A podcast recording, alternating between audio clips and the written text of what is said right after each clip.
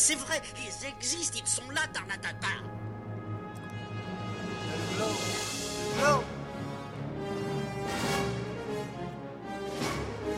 Il faut qu'on pète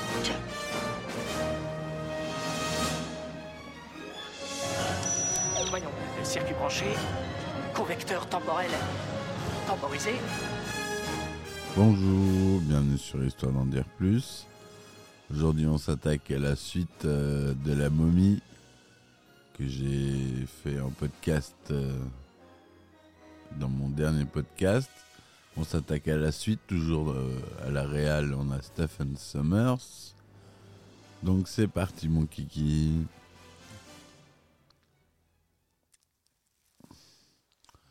Alors, Le Retour de la momie ou The Mummy Returns est un film américain écrit et réalisé par Steven Summers, sorti en 2001.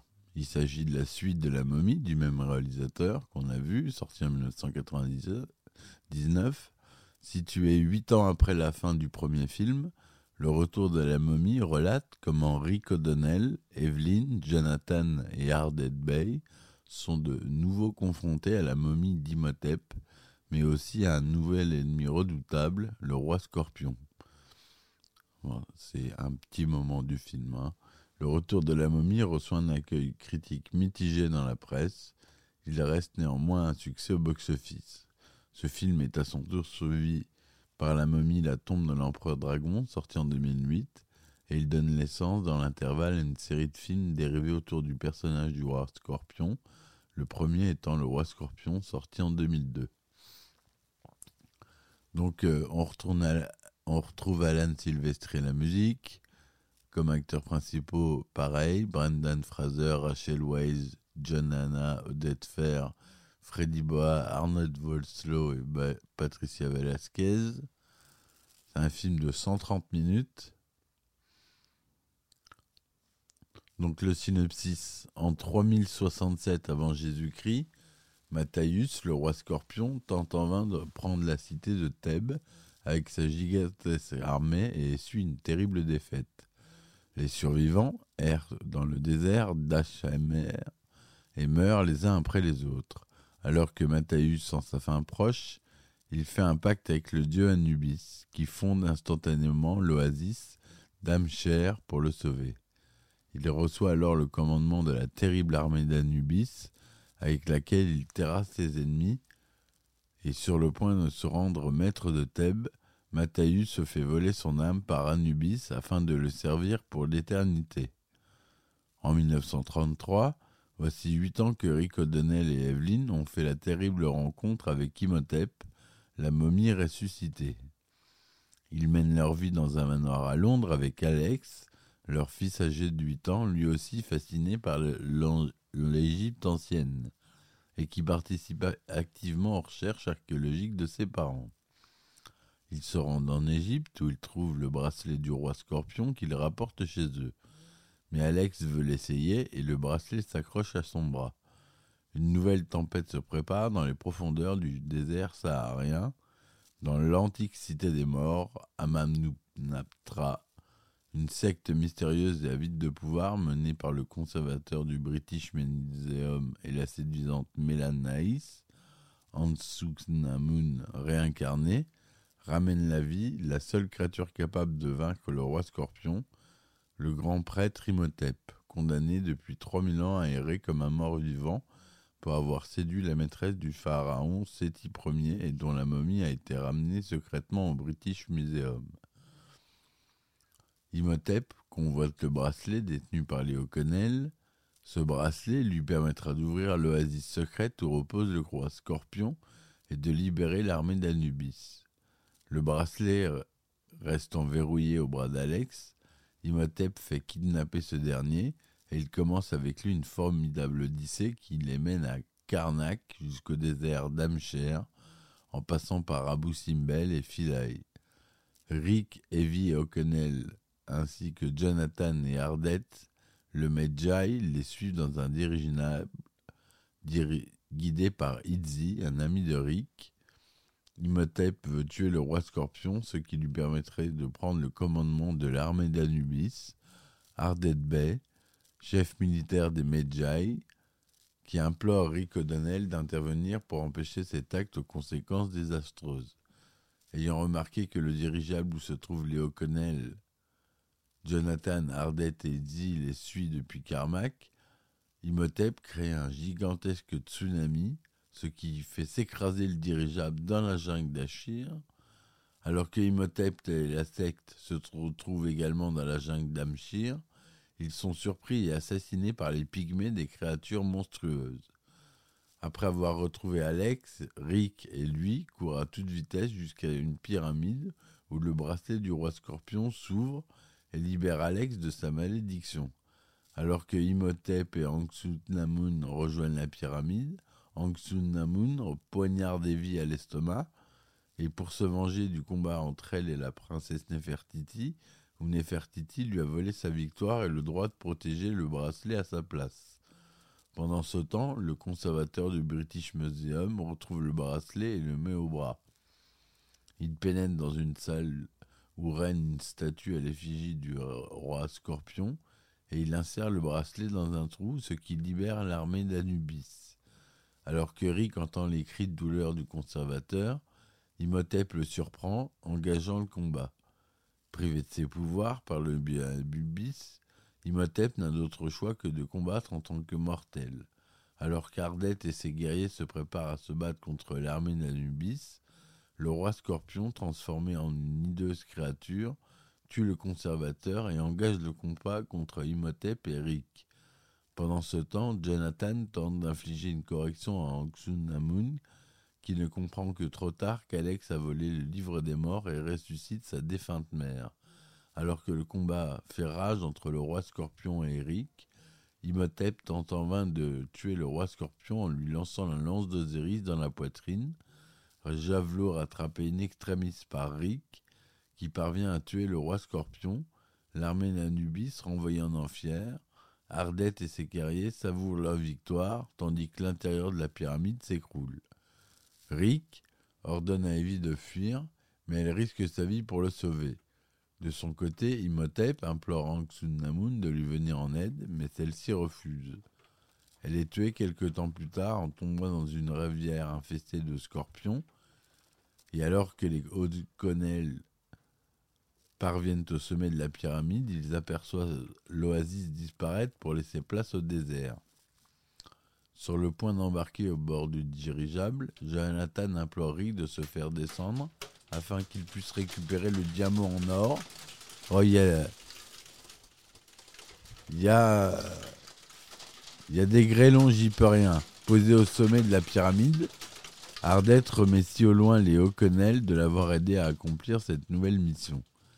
Désolé, j'ai eu une attaque de, de grêlons dans le studio ça fait un peu de, de son. C'est sympa. Bah, ça arrêté, voilà, c'est super. Voilà un peu pour le résumé de ce film, qui est bien, moins bien que le premier, mais euh, avec des effets spéciaux de encore meilleure qualité. On retrouve euh, d'ailleurs ILM pour les effets spéciaux. Le budget, lui, il a monté, il est à 98 millions de dollars. Hein. Le premier était aux alentours de 50 millions, ou 60, je sais plus.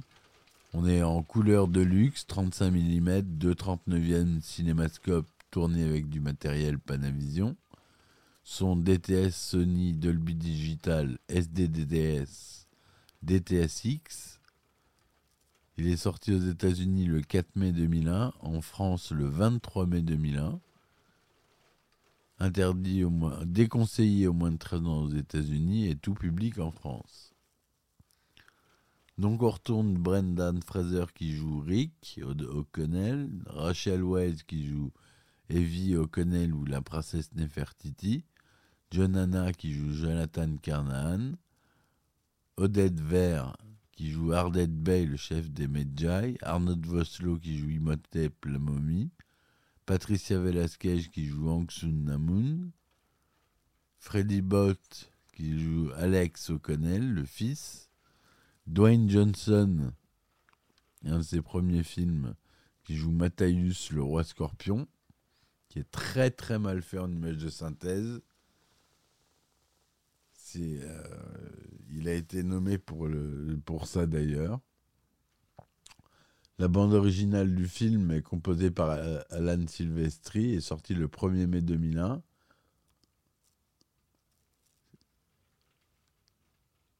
Et il succède à Jerry Goldsmith, le compositeur du premier film. Sur Rotten Tomatoes, on obtient un score de 47% sur 141 critiques, avec un score de 5 sur 10, concluant dans le retour de la momie, les effets spéciaux sont impressionnants, mais les personnages semblent secondaires face aux images de synthèse. Je suis assez d'accord. Sur Metacritic, le film obtient un score de 48% sur la base de 31 critiques, indiquant des avis euh, généralement mitigés. Dans la revue québécoise Séquence, Pierre Granger livre une critique mitigée du film, notant que son ambiance est plus proche d'un film d'aventure que celle d'un film d'horreur. Il y voit un produit qui bouge, mais sans saveur et mécanique à souhait. Elle lui reproche un scénario bancal dont la profusion d'effets numériques ne, parvient pas à faire oublier les défauts.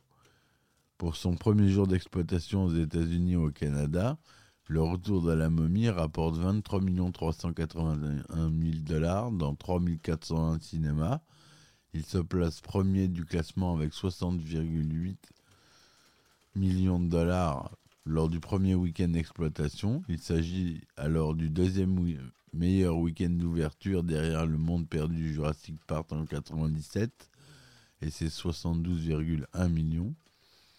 Finalement, le film a rapporté 433 millions de dollars au box-office mondial, dont 202 millions en Amérique du Nord et 230 à l'international. En France, également pour son premier jour d'exploitation, le film se place à la première place du classement avec 177 000 entrées dans 703 salles, Dès sa première semaine, il reste à la première place avec 755 000 entrées. Au total, il aura accumulé plus de 2 300 000 entrées. Pardon. Le personnage du roi scorpion s'inspire librement du nom d'un ou deux rois semi-légendaires de l'Égypte ancienne ayant vécu dans la seconde moitié du quatrième millénaire avant Jésus-Christ les rois scorpions, à savoir Scorpion Ier, qui règne peut-être avant 3200 avant Jésus-Christ, et Scorpion II, en 3300 et 3350 avant Jésus-Christ. Le scorpion était l'un des animaux associés au roi, avec le lion et le faucon, dès l'époque prédynastique. Le film prête au roi scorpion un pacte magique avec un dieu de la religion égyptienne antique, Anubis, qui était bel et bien associé aux morts, mais n'était pas considéré comme maléfique. Le désert d'Amshir, où le roi scorpion est exilé au début de l'intrigue, est une invention du film.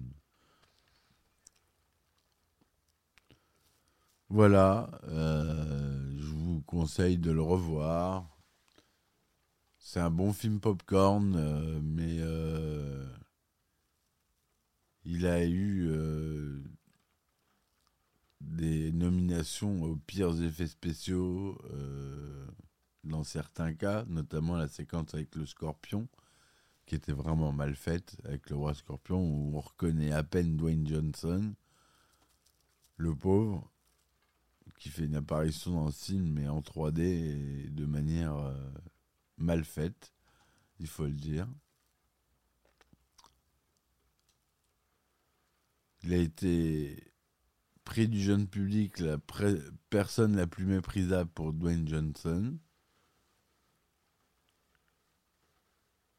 Le prix Gold Spirit de la meilleure bande originale d'un film d'action pour Alan Silvestri.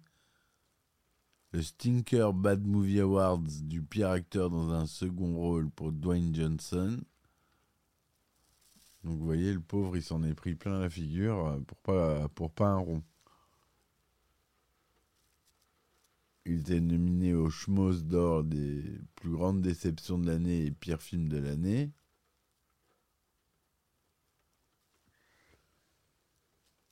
Donc, euh, c'était pas un succès dans tous les cas. Mais euh, ça reste un film qui est acceptable à voir.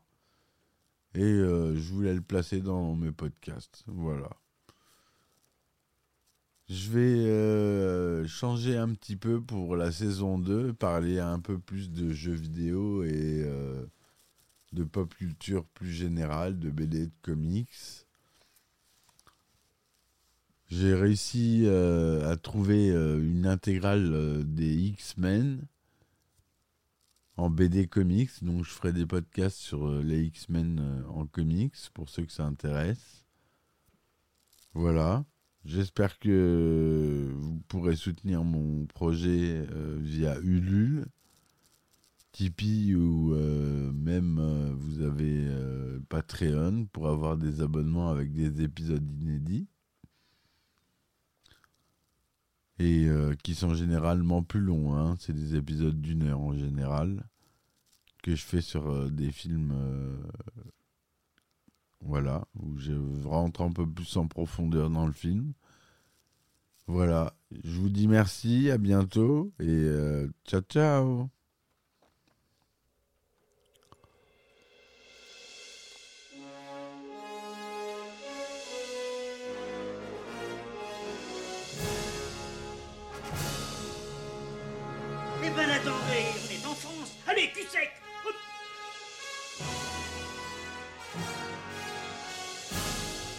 Personne ne veut le croire et pourtant c'est vrai, ils existent, ils sont là, Tarnatata.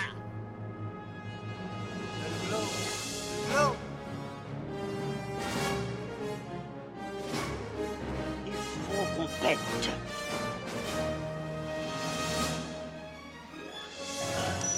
Voyons, le circuit branché, convecteur temporel temporisé,